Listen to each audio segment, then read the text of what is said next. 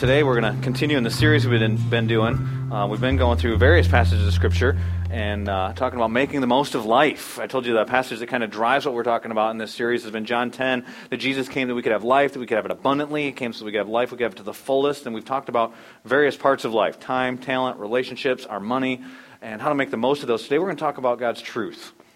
And it's really foundational for everything else. But we put it on the back end because without God's truth, His Word, uh, we can't apply any of the other stuff that we talked about. And so today we're going to talk about God's truth. We're going to be in 2 Timothy chapter 3. Uh, I'm going to focus in on verse 16, but we're going to start reading about verse 13. So if you have your Bible, hopefully you do, you can go ahead and grab that and turn to 2 Timothy right now.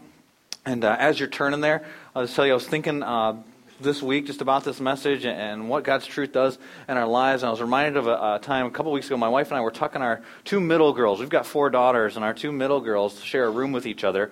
We were both tucking one of them in. I was tucking in Ava, our second child, and she was laying in bed. My wife was laying in bed with Janie. Now, what you have to know about Janie is this Janie loves every animal that God's ever created. She loves all animals. And my wife was reading her a book about cows. Now, the other thing is, all kids love chocolate, right? And all kids love sweets and all that kind of stuff. So I hear a question from my little daughter, Janie, as I'm tucking Ava in, that could only come from a kid. She says to my wife, as they're looking at these cows, Where does chocolate milk come from? Like, what kind of cow makes chocolate milk? And so my wife thought that was kind of cute. She went and she posted on her Facebook page. One of my wife's friends, who will remain nameless, but you can find her if you go to my wife's Facebook page, said on the Facebook page, she said, my sister told me when I was a little girl that chocolate milk came from brown cows. And then she said, and I believed it until I was in high school. And she said, My sister, she went on in their post, she said, My sister also told me that the foam at the beach, you know how the beach will foam up at the edge of the shore? She said, My, my sister told me that that was fish pee. I'm going close to that stuff. And she said, My sister also told me that catfish actually meow. Well, there you go. You know what I learned? Her sister is a liar.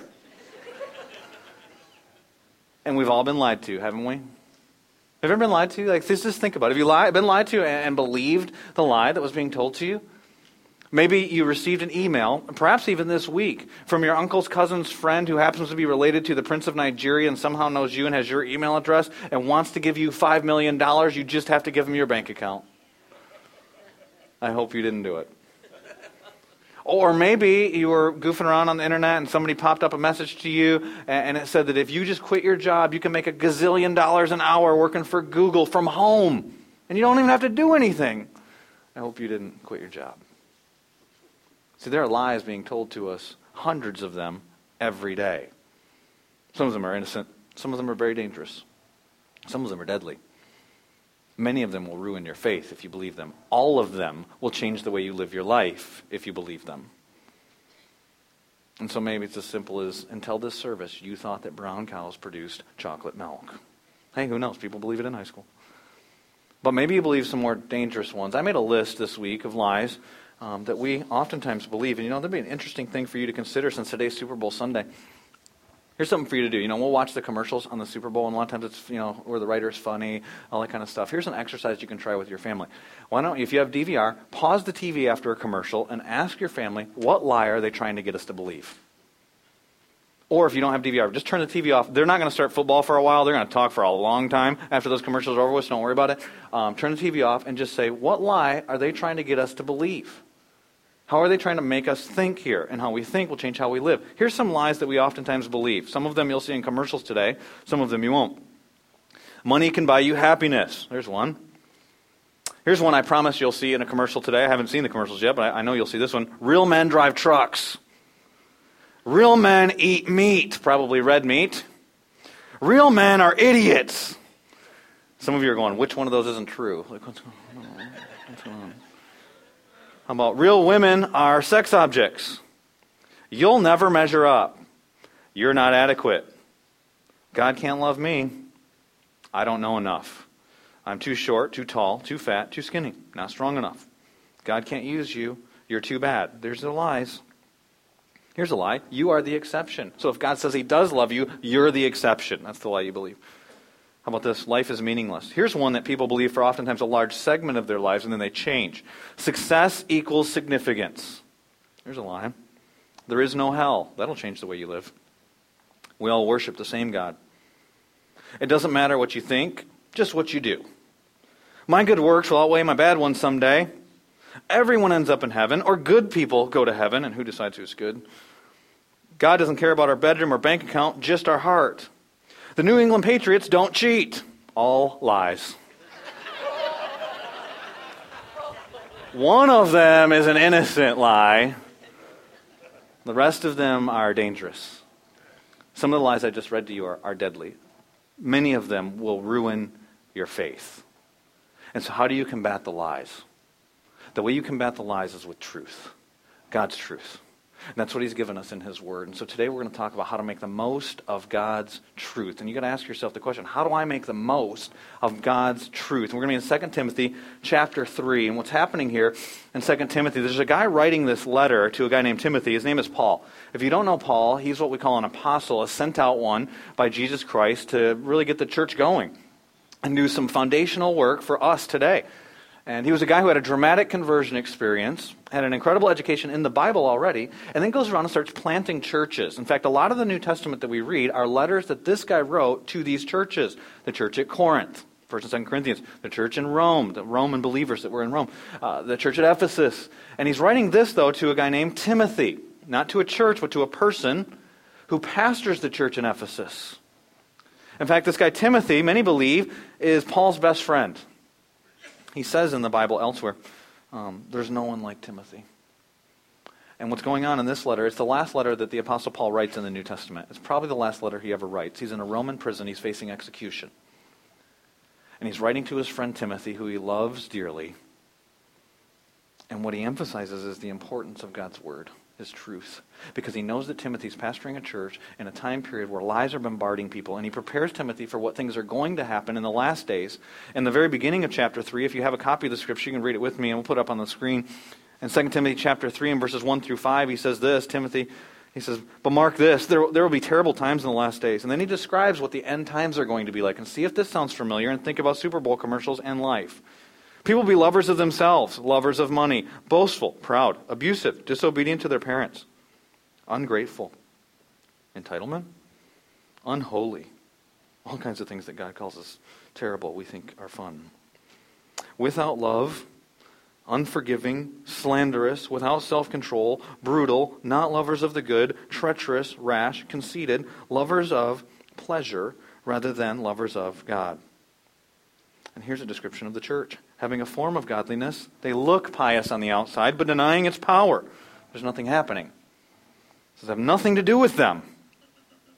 And then he goes on to talk about the deception and the culture. And he starts talking about not just the deception that's taking place, but those who are deceiving the false teachers, those who write the Super Bowl commercials, those who teach that the way that you get to heaven is by being a good person, by being good enough, that there's more than one way, that there is no hell, the false teachers. And he says about them in verse 13 not only are they deceiving other people, they believe their own lies. They're being deceived. They actually believe this stuff. Verse 13, while evil men and impostors will go from bad to worse, deceiving and being deceived. Verse 14, but as for you, now he's speaking to Timothy, and by implication us, continue in what you've learned and have become convinced of. Be different than that because you know those from whom you learned it. Remember their character, remember my character, Paul saying to Timothy, and talking about Timothy's grandmother and mother who taught him the word. And how from infancy you've known the Holy Scriptures, talking about the Old Testament, which are able to make you wise for salvation through faith in Christ. Remember that? So even the Old Testament points him to Christ, and God uses it for his salvation. Verse 16, all Scripture is God breathed. Some of your translations say inspired by God and is useful for teaching and rebuking, correcting, and training in righteousness. And here's the reason why. Verse 17 so that the man of God, speaking to Timothy specifically here, by implication us, may be thoroughly equipped for every good work, furnished, given everything you need to live the life that God intended for you to live. The one we read about when we read Ephesians chapter 2 and verse 10, that before the beginning of time, God has a plan for your life as good works. Not separate than faith, you're saved by faith, Ephesians 2, 8, and 9, by grace. When you place, God's graciously given us this message of His Son, Jesus Christ. We place our faith in that message, and as we live by faith, there are good works. It's His plan to prosper us, not to harm us, to bring glory to Himself, which is our ultimate good, because that's what we were created for. And so, what Timothy is told here in this passage by Paul is that God uses his word to transform us. Just think about what we just read.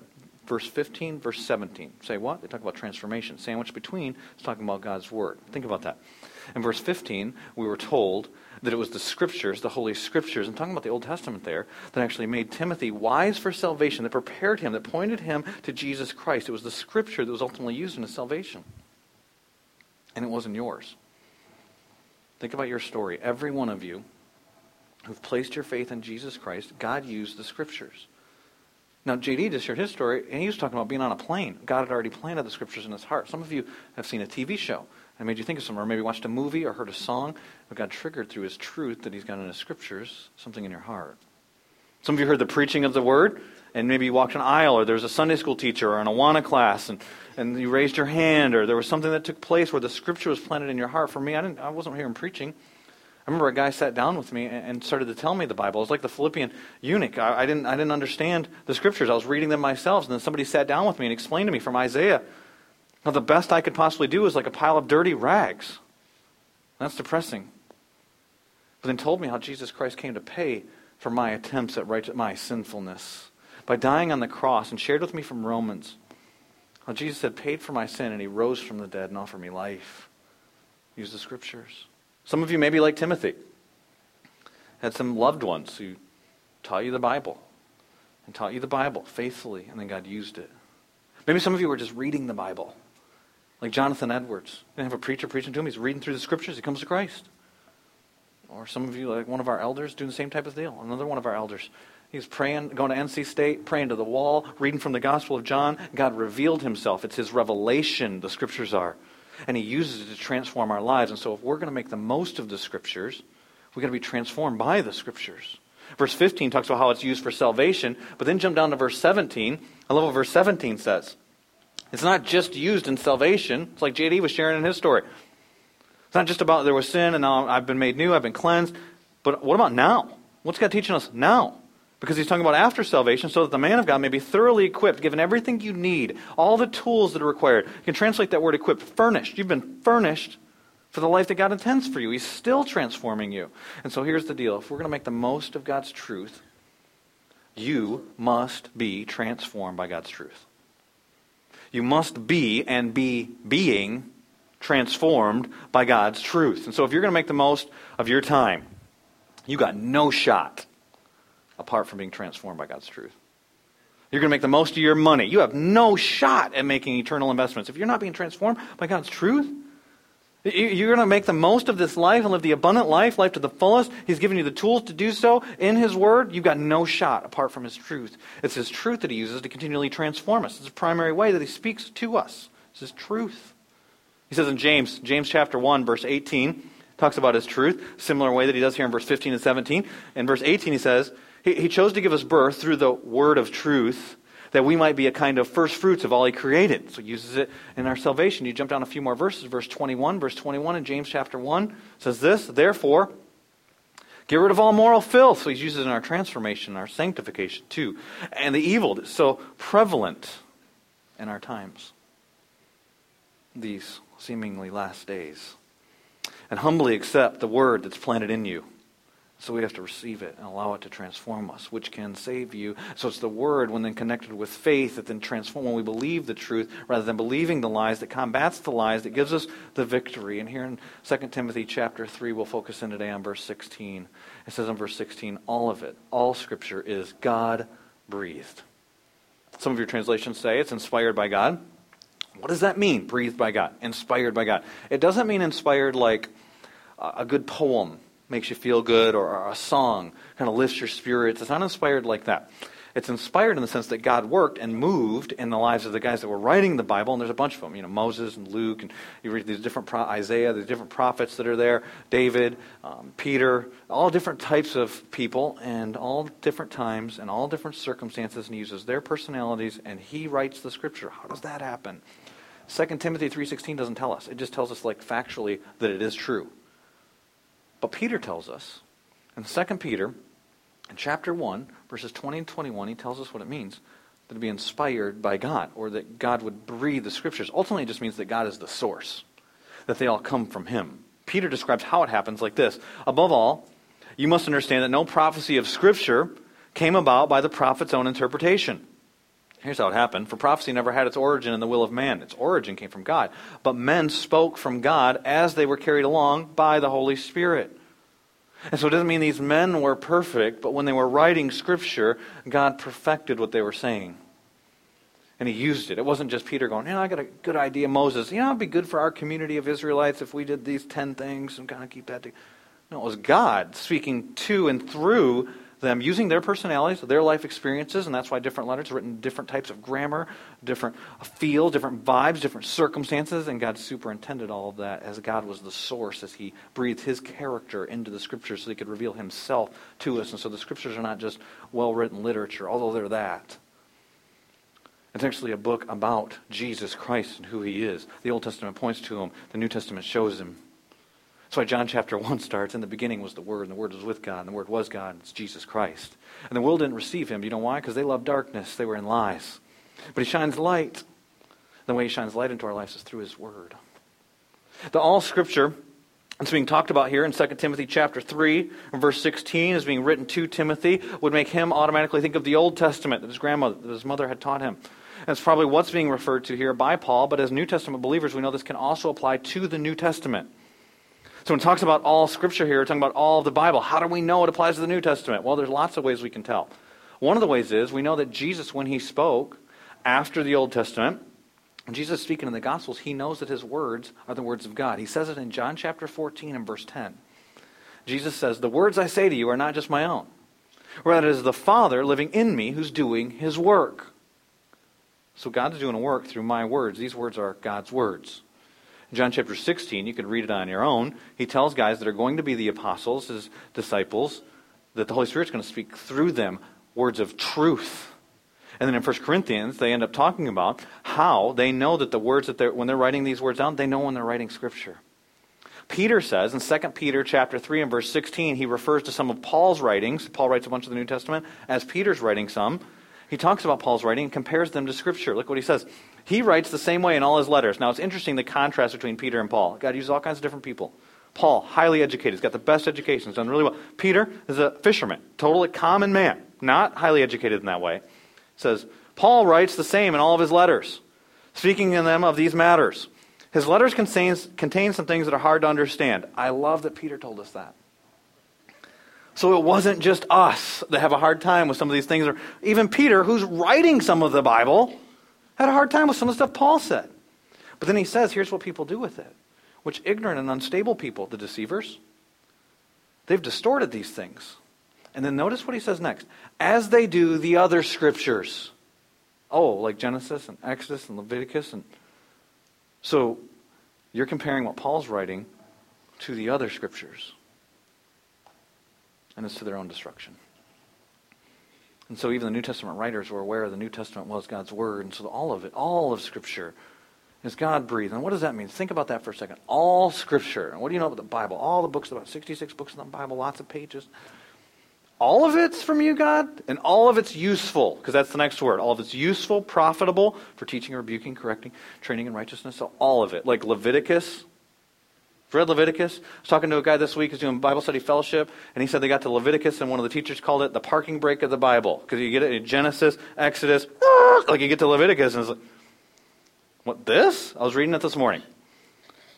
Reading this morning, Leviticus chapter 1, you can read. It talks about sacrificing pigeons and doves. And uh, I don't know, I was reading that, I'm like, grab it by the wings, rip it in half. That's like bloody and gruesome. And then you burn it, but you pull the what, what crops? What are you talking? The guts? Like, what is that? And pull that out, and I'm going, this is useful? Like, how is this helpful? But did you know that it's in Leviticus that we actually get love your neighbor as yourself? That's what Jesus quotes when he's asked, What's the greatest commandment? Love God. And then he says, And the second is like it, love your neighbor as yourself. A lawyer in the story of the Good Samaritan says, Love your neighbor as yourself. Comes from Leviticus chapter 19, verse 18. But if you don't study Leviticus, you don't know that. Well, what about the genealogies? Do you ever read the genealogies? I've read the genealogies before and thought to myself, are you just testing me to see if I'm really going to read this? Yeah, like, like all this, the narrative stuff's kind of good. And I get to the genealogy, and it's like hard name, hard name, hard name, begat, hard name, begat, hard name, begotten. What is all this begatting? Like, what is happening here? Is that just a test? But then you start looking at the genealogy. You know what you see in the genealogy? God shows us in the genealogies lots of things. One is sometimes his timing isn't our timing. So this generation goes by, and this generation goes by, and this generation goes by. It also shows us he's patient, and these kings run faithful, and these kings run faithful, and these kings run. And then there's this guy, and there's revival, and he read the word. Sometimes it shows us how God keeps his promises. Like, take for instance that Jesus was promised to come in the line of David, and then you see the genealogy going all through the scriptures that point to Jesus. Have you read Matthew chapter 1, it talks about the genealogy of Jesus? Have you seen some of the people that are in that genealogy? Solomon, he's a failure, by the way. Tamar, there's a story. Rahab, she's a prostitute. And Jesus came in the line of Rahab? Do you know what God's showing us through the genealogies? Grace, grace. He uses all kinds of people. He can use you. Grace in the Old Testament, grace in the New Testament, continually grace. You can learn a lot from the genealogies. It's all of the Scripture. Is God breathed and it's useful in our lives, but we have to be in it. We have to study it. We have to devour it. We have to let God put His Word in us. He's going to transform us, and the Word has to be in us. And so, how important is it?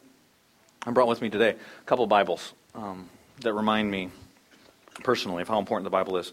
One is an old King James Bible. It's got a zipper on it. It's been in my family for over 60 years. And uh, this is the Bible. It was in my house before I was a Christian. I remember I would go out and I would party and uh, get drunk and get high and come home and try and read the Bible. That's not how I would recommend, by the way, studying the scriptures.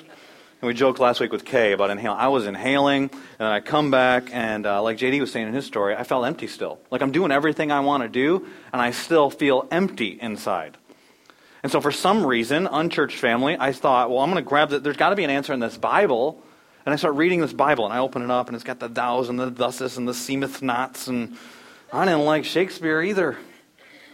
And I was looking for a code. I was looking for like the code in the Bible. Like, just tell me the key to life. It's got to be hidden in here somewhere. And I'm reading through the scriptures, and I'm not finding it. And then a guy sits down with me and explains to me the code, the key. It's Jesus Christ. He is the truth and the way and the life. And no one comes to the Father except for through him. In the beginning was the Word, and the Word was God, and the Word was with God. It's all about this person, Jesus Christ. And he introduced me to this person, Jesus Christ. I trusted Jesus to be my Savior a few days after that. And uh, he invited me to come to church. I hadn't really been going to church um, at that point. And I remember the first time I went to church, he gave me another Bible, which was this one. Um, it's an NIV student Bible. It's a newer version of English uh, that I was being given. And in the front of it, he wrote to me about how important the Word is. And um, he wrote this. He said, Scott, this book is the most important book you'll ever own. Read it daily, memorize it, Obey it. It'll give you happiness and success. God bless you. I will pray for you daily. So on February 22nd, 1995, I was 18 years old. He still prays for me daily. A friend of mine now. And uh, he put two verses in here. One of them was Psalm 119, 9 through 11. I was 18 years old. He gave me this verse. How can a young man keep his way pure? By living according to your word. I seek you with all my heart. Do not let me stray from your commands. I've hidden your word in my heart that I might not sin against you. Psalm 119. The other verse he gave me in this Bible was Joshua 1 8. Joshua was about to take over for Moses in that context. And God says this to Joshua He says, Do not let this book of the law depart from your mouth. Meditate on it. Not skim it. Not glance over, not a verse a day, keep the devil away you chew on it, you process it day and night, all the time. So that you may be careful to do everything written in it. How can you do everything written if you don't know what it says? And then you will be prosperous and successful. And I'm going to use you as the leader I desire for you to be. I have a plan to prosper you, not to harm you, and to bring glory to myself through you. It's what you're created for, so it'll ultimately be for your good and to live the life that I intended for you to live. And the way you do it is through my word. And so, how important it is the word? It's pretty important. And you see what the word says about the word. If you keep reading that Psalm 119, I mentioned just one section for a young man about keeping his way pure, verses 9 through 11. Psalm 119 is 176 verses all about the word. It's the word about the word. In fact, it's outlined according to the Hebrew alphabet. There's 22 letters in the Hebrew alphabet. It'd be like an acrostic. You'd put the words next to and write this, this whole structure of the psalm is that. Kent Hughes, a commentator, Bible commentator, says about Psalm 119, it's the A to Z about the word. Do you want to know more about the word? Read Psalm 119. But you go throughout the whole scriptures, and the scripture talks about the scriptures. Moses, a guy who was writing some of the scriptures in the book of Deuteronomy, Genesis, Exodus, Leviticus, Numbers, Deuteronomy, after writing the law and then singing a song, says this to the people. Isn't just here's some good ideas I had. I, I think I came up with this. He said to them, Take to heart all the words I have solemnly declared to you this day, so that you may command your children to obey carefully all the words of this law. They are not just idle words for you, they are your life. So the word is life, Moses says. Psalm 19, you can read on your own, but in, in Psalm 19, it says this. It talks about the word says the word is perfect, it is sure, it is right, it is pure, it is clean, it is true, it makes wise the simple, restores the soul, rejoices the heart, enlightens the eyes, provides righteousness, and endures forever. I, I saw that one and thought, endures forever? Like, think about the time that we live in. What endures forever?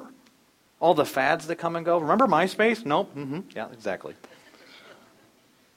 Remember those jeans you wore when you were 16? No, no, no, don't bring that up. My wife posted a picture on Facebook this week. That is bad news, old pictures. That's out of date. What was I thinking? Well, at the time, it seemed like a good idea. The fads, they come and they go. And do you know what the Bible says? The grass withers and the flowers fade. Isn't that true? Things come and go. But the Word of God will endure forever. So you're being given something that lasts forever. Peter quotes that. It's stated in Isaiah. God's Word. In Ephesians, God's Word is called a sword. Uh, it's talking about spiritual battle and how there's an enemy that wants to steal, kill, and destroy us. There's a spiritual warfare taking place, things we don't even see. And it talks about the armor that we're given, but it gives us one offensive weapon. This is the sword of the Spirit, which is the Word of God. Ephesians 6, verse 17. In Hebrews chapter 4, the Word of God is talked about as a double edged sword. It can cut through, and we oftentimes remember bone and marrow, but did you know that the next part of the verse talks about cutting through our conscience, our thoughts, our motives? Pierces our hearts and convicts us. James talks about the Word of God as a mirror to us. Jesus, when praying his high priestly prayer in John chapter 17, oftentimes we talk about unity of the body and things that are talked about at the beginning. Do you know what he prays towards the end of that prayer? John chapter 17 and verse 17, he says, Sanctify them, make them more like me, transform them, change them, be transformed by God's truth, transform them by the truth. Your word is truth present the church as a cleansed bride washed in the Word. In the beginning was the Word, and the Word was God, and the Word was with God. It's Jesus Christ. It's a person. It's not just good literature. It's a weapon. It's useful. It's important. Jesus Christ himself, when being tempted, the creator of the universe, God incarnate in the flesh, the Word himself, is being tempted by Satan. And what does he do? He can speak things into existence out of nothing. Walk on water? Heal blind eyes? He doesn't do a miracle, he goes to the Word. Luke chapter 4, verse 4. When being tempted to turn stones to bread, instead of doing a miracle, which he's capable of doing, he says, Man does not live on bread alone. Then he goes on to say, that's Deuteronomy 8 3, by the way. He's quoting the scripture. And he says, But on the very words of God. And so to Moses, he tells us the scripture is life. John tells us that it's the person of Jesus Christ. It's God's character being revealed to us, God inspired scriptures, his character being breathed into the scriptures. And Jesus tells us it's his food. What is it to us? It seems like it's important. And people that know that it's important, you see it because it changes the way they live their lives. I was reading a story this week about a guy in Kansas City who was in a really bad accident, an explosion. He was blinded, um, severely disfigured, lost both of his hands. And he said his biggest disappointment was he wasn't going to be able to read the word anymore. And then he heard about a woman in England who had been reading the Bible in Braille with her lips. And so he ordered several books of the Bible in Braille, and he tried to read them with his lips, but when he put the Bible up to his lips, he realized the nerve endings in his lips had been damaged too bad he couldn't discern the characters, the raised characters in Braille. So he was disappointed in that because he wasn't able to do it that way. But one time he was raising the, the braille to his lips and he bumped it with his tongue. And he said, it was like a, an aha moment. I can read the Bible with my tongue. When I had read that story, it said that at, at that point he had read through the Bible four times with his tongue. And so, why don't we read the Bible? I mean, a lot of people say time, you know, time's an issue. I'm so busy. I understand. We're all busy. Everybody's busy. There's lots of stuff. There have been days that I've had before I'm like, I haven't even read the Bible. Days that just something happens, or you wake up late, whatever happens going on, you get busy, and the schedule takes place. Do you know that they've proven that you can read uh, through the whole Bible in 71 hours? The way they've proven this is they have the Bible on audio, so MP3s, CDs. They probably still have cassettes. Maybe there's an 8-track out there for whoever's using that, a record, maybe I don't know. It's audio. There's audio Bible available, and they read through the Bible in 71 hours, which isn't that long. Especially when you compare it to, and this can be convicting, you compare it to how much time the average American spends watching television. That's about how much we spend watching television in a month. So if we just didn't watch TV and read the Bible, for we could read through the entire Bible in a month. Every time we go to watch TV, we just pull the Bible out, start reading the Bible. Even if you don't want to do that, if you read at that rate that they're reading that, the, the Bible, you could read the entire Bible if you read 15 minutes a day in less than a year. So is it really time? It's not time, just so you know. Time's not the issue. It's importance. That's the issue. Is it important to us? And the reality is, if we're not in it, then that reveals that it's not. We can say we're people of the Word, but if all we do is carry a Bible around and the Word's not in us, then we're deceiving ourselves. You know what's probably also happening? We're being deceived. And we believe other things are more important. And so we are being lied to. And we don't even realize the life that God intends for us is being stolen from us. We're being robbed. And eventually we're going to be destroyed. And so you can't make the most of the life that God has for you. And the issue is really not an issue of time, it's an issue of love. Do you love the one who's writing to you? Because the book's about the author. If you were away at war, on a mission, in a battle, and, and, someone you loved, your boyfriend, girlfriend, husband, wife, was writing you a letter, would you say, It's too long. There's parts I don't understand. I just don't have time? No, you devour the letter. And here God's written to us, and He tells us why. It's all useful, it's all profitable. And I'm going to use it to transform you. And here's how I transform you. And he gives us four characteristics of the Bible teaching you, rebuking you, correcting you, and training you in righteousness. Teaching is kind of the general statement that's made there in that list of four in 2 Timothy 3.16. It's profitable, useful to teach you. Well, yeah, you have to know what it is he expects of you. If you're ever going to do what he expects of you, you've got to know what that thing is. The prophet Hosea says in Hosea chapter 4 and verse 6, My people are being ruined. Their lives are getting jacked up. You know why? Lack of knowledge. They don't even know what they're supposed to be doing. So God teaches us His Word. He reveals Himself to us. And how does He do it? Three different ways. It's told in this passage rebuking, correcting, training in righteousness. Think about rebuking. Rebuking is He's pointing out to us the problems. He's revealing to us, showing us the errors in our lives, the things that are happening us wander off from his will. And think about rebuke throughout the scripture. What about David? Have you ever heard about David? You can read about David. 2 Samuel chapter 12, what ends up happening is that David gets rebuked. He's a king. He's probably the most famous king that's ever lived, second king of Israel. A poet, a warrior, an incredible king, called a man after God's own heart, but he screws up. He ends up sleeping with another man's wife. It's about a year later in 2 Samuel chapter 12. And his friend Nathan comes to him. Nathan comes to him and says, I'll tell you a story. A story of two guys. There's a rich guy, there's a poor guy. The rich guy has a whole bunch of sheep. The poor guy only has one lamb. And the poor guy loves the lamb, and he sings to the lamb, and he loves the lamb. He loves the lamb like a daughter. And then the rich guy has a guest come to his house, and he's got to feed the guy, but rather than taking one of his own sheep, he goes to the poor guy down the street, steals his lamb, kills that lamb, feeds it to his friend. David gets irate, and Nathan says, You're the guy. You're the guy in the story because God had blessed you and given you not only a wife of your own, you had many wives. And you took somebody else's wife. And then you had that guy, and you covered it up because you had the means and you had the ability to cover it up. You've been covering up the lie, and you've been living according to you now. You even don't even see yourself in the story. It's a rebuke. Or what about Peter? Peter thinks he's saying things that are the best interest of Jesus. He thinks he wants what God wants. His ways and our ways aren't the same. You've got to be careful when you take counsel, even from people who go to church. Is it true according to what the Bible says? Peter says to Jesus, You can't go to the cross. You're not going to be betrayed by the elders and the chief priests. And no, you can't do that. That's not how this is going to work out, Jesus. And what does Jesus say to Peter? Get behind me, Satan. It's rebuke. Paul says if it wasn't for the Bible, Paul, writes a bunch of the Bible, says if it wasn't for the scriptures, I wouldn't even know what coveting really is. Like maybe I could figure out murder was a bad idea, but coveting, I wouldn't even know that coveting was bad.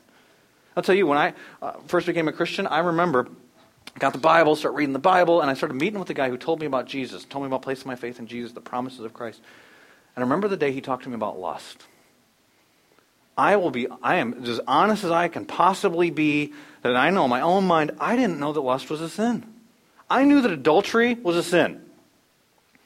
But you can't even think about adultery? Like, I thought I was doing pretty good. Like, I came to Bible study the day thinking, I'm doing, I'm doing pretty good. And, you know, he started telling me that lust is a sin. I'm like, I'm screwed up. Like, I got a lot of problems. I, I thought there was, I thought that was like just to clean up the behavior stuff, but the thoughts and the motives and all that stuff matters too. And it was a rebuke of the scriptures. Because God's word is like a, a mirror to us. And if we didn't get in the scriptures, you know what some of us would do? We walk around thinking we're a lot better off than we are. It'd be like the guy in, you remember the guy in high school who thought every girl wanted to date him? Hey, baby, how you doing? Remember, you remember that guy? If you're sitting there going, I don't know who that is, that was you. But then the guy goes before the mirror and there's like a whopper zit on his forehead, right? That's James. James says, Don't be like the person who looks, walks away and doesn't even know what you look like. You've got to look in the Word. The Word reveals you to you. You see yourself in the Scriptures. He rebukes us. But he doesn't just rebuke us. The next word is he corrects us. Excellent. Well, that's the same as rebuke. No, it's not the same as rebuke. To be corrected is actually the positive version of rebuke. Rebuke is the negative. What it shows you the things that are wrong. To be corrected is to be restored. To be corrected is you were going on the wrong path, rebuke. Now I'm going to show you the right path to go on. The word cor- uh, correct there, well, the way it was used, it wasn't used um, in other places in, in uh, Scripture, but in secular Greek literature at this time, the way the word would be used would be if something were, an object fell over, someone would pick it back up, they'd correct it. If someone were falling, they were stumbling, then someone would help them get their balance back so they could walk straight. They would be restored. You think about how the scripture restores us. What happens with David? If you know the story of David, he goes on to pray in the Psalms after his sin with Bathsheba, Psalm 51 Restore me the joy of my salvation. God does. He writes in Psalm 32 Blessed is the man whose sin the Lord does not hold against him, because he was forgiven, because he repented after he was rebuked. So, what do we have to do? We have to come with a humble heart. Like the psalmist says, Search me, know me, show me any wicked way in me, rebuke me, and then show me the right way, show me the path so that I can walk in it. What happens with Peter? Peter denies Jesus, right? He denies Jesus three times. Some of the ways he's remembered. Uh, Jesus told him, You're going to deny me. Peter said, No way. These other guys, they might do it. They're losers, but I won't deny you. And Peter denies him. And then what ends up happening? John chapter 21. Peter denied Jesus three times. Three times Jesus says to Peter, Do you love me? Then feed my sheep. You love me? Feed my sheep. Do you love me? Then go feed my sheep, because now you've not only been rebuked, you've been restored, and I'm going to use you. Some of us need to be rebuked. We also need to be restored. He tells us in the New Testament how he restores us. He says that he is faithful. We're not faithful. 1 John chapter 1, verse 9 says he is faithful. If we confess our sins, he is faithful. He is just, so it's based on him, not on us. Oh, we wouldn't know that. Because what we would do on our own way is we think, well, I did this bad thing, now I'm going to do a good thing to undo it. That's just naturally how our minds think. So if I just do more good stuff than I do bad stuff, that's not what God says. If we just put ourselves and based on him and what he's done, he will forgive us our sins and purify us from unrighteousness. He will cleanse us of everything. He will restore us He'll make us new. The scripture is what restores us. And it's also used, a third thing in there, to train us in righteousness to be trained in righteousness. The word for training, uh, actually, the root word that's there is child. It was used originally of training a child. And if you think about it, if any of you have had children, those of you who've had children, you have to train a child to do everything. Like everything. They don't even know how to eat. I was thinking about this week when we had our first baby and brought her home, and at one point she was drinking out of a bottle, and I remember the day she could hold the bottle herself. Like, not make the bottle, not clean up the mat, like nothing. But she could hold it. I felt liberated. She can hold the Bible, the bottle. Which reminds me of verse 2 that, like babies, we should crave the scriptures like milk. But think about it, we have to be trained about everything. Everyone in this room had to be potty trained. That's a weird thing to think about at church, isn't it? But we're all thinking about it now. But you had to be trained for that. You had to be trained how to use the bathroom. You had to be trained how to eat. You had to be trained how to clean. If you have any special skills, if you're an engineer, if you're a mechanic, if you're a nurse, if you're an accountant, if you, well, probably whatever job you do, you had to have training for that job. Why is it that we don't think we have to be trained on how to be a Christian? Many of us think that, oh, you trust Jesus as your Savior, and then if I just like show up at church or hang around with some Christian people, like it's just gonna one day one, at some miraculous moment, osmosis, or like you're going to get zapped with some Jesus juice, or whatever. You're going to just be like Jesus. That's not how it happens. You get trained. The way he trains us is through the scriptures. Think about what a trainer's like. Have you ever been to the gym, seen a trainer? Yelling at the person, or you ever watch Biggest Loser? Yelling. One minute they're yelling like three more reps, two more reps, ten more, nine, eight, five.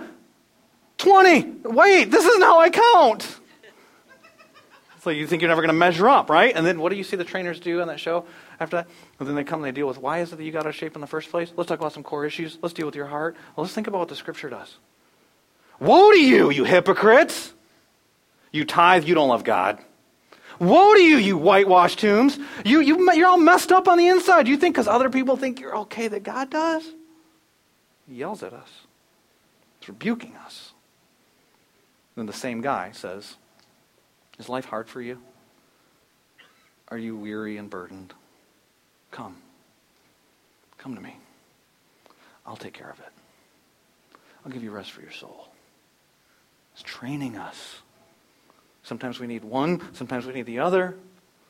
And all of the scripture is inspired by God, is God breathed, is His character to then bring transformation in our lives as it points us to our Savior, who is the Word. In the beginning was the Word, the Word was with God, the Word is God, it's Jesus Christ. We're living in a place very dark, but He shines the light, He is the light, and where does He give us the light? He shows us through His Word. Training us. A lot of times we think training, we think legalism, like rules, and it's going to be hard, and I've got to obey all the things. And did you know that that actually is the training that leads to the freedom? Don Whitney, in his book, a book I recommended to you in your e group study, uh, it's called uh, Spiritual Disciplines of the Christian Life. He talks about this. You think about anybody who's really good at something, and you watch them, and it seems effortless for them to do something. It's because they've spent thousands and thousands of hours doing it. NBA player shooting a jump shot looks different than my jump shot.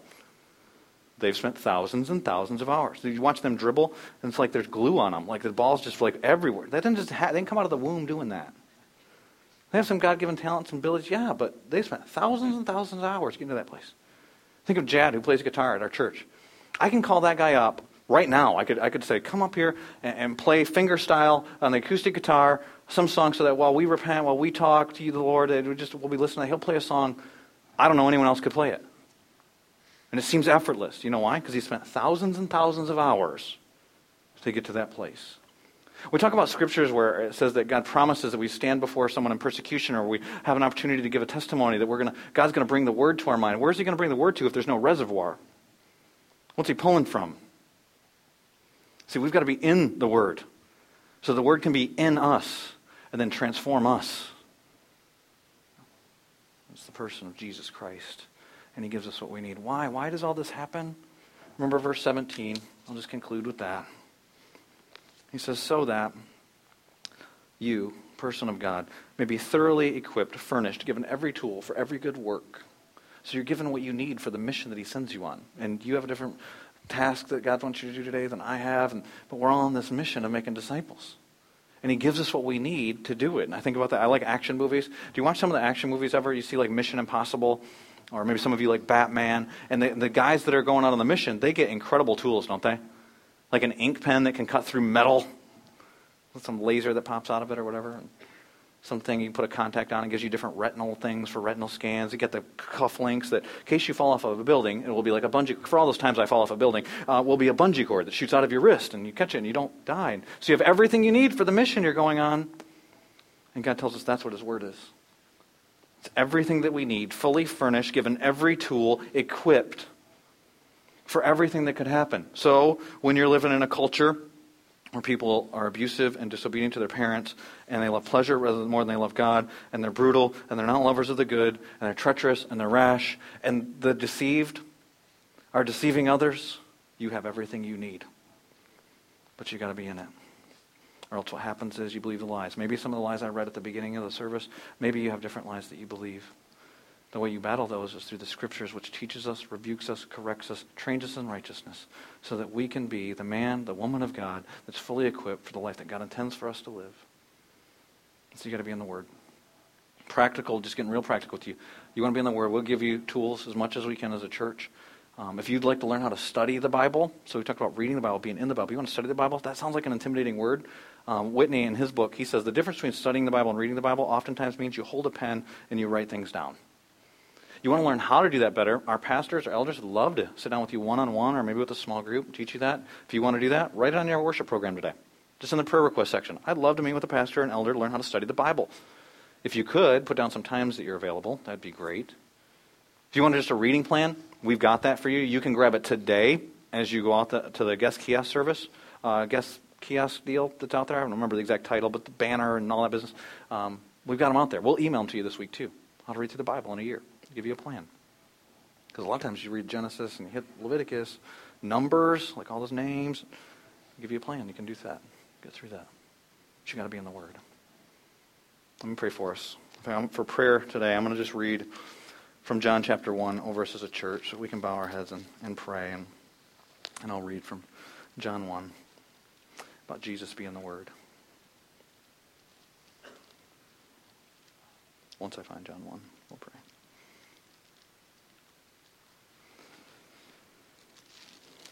John chapter 1, verse 1. In the beginning was the Word. And the Word was with God, and the Word was God. He was with God in the beginning. Through him all things were made. Without him nothing was made that has been made. In him was life. That life was with the light of men. The light shines in the darkness, but the darkness has not understood it. There came a man who was sent from God. His name was John. He came as a witness to testify concerning that light, so that through him all men might believe. That's why the word is written. He himself was not the light. He came only as a witness to the light, the true light that gives light to every man who's coming into the world. He was in the world. Though the world is not made through him, although the world was made through him, was made through him, the world did not recognize him. He came to that which was his own, but his own did not receive him. Yet to all who received him, to those who believed in his name, he gave the right to become children of God, children born not of natural descent, nor of human decision, a husband's will, but born of God. In verse 14, the Word became flesh, made his dwelling among us. We have seen his glory, and the glory of the one and only, who came from the Father, full of grace and truth. Amen.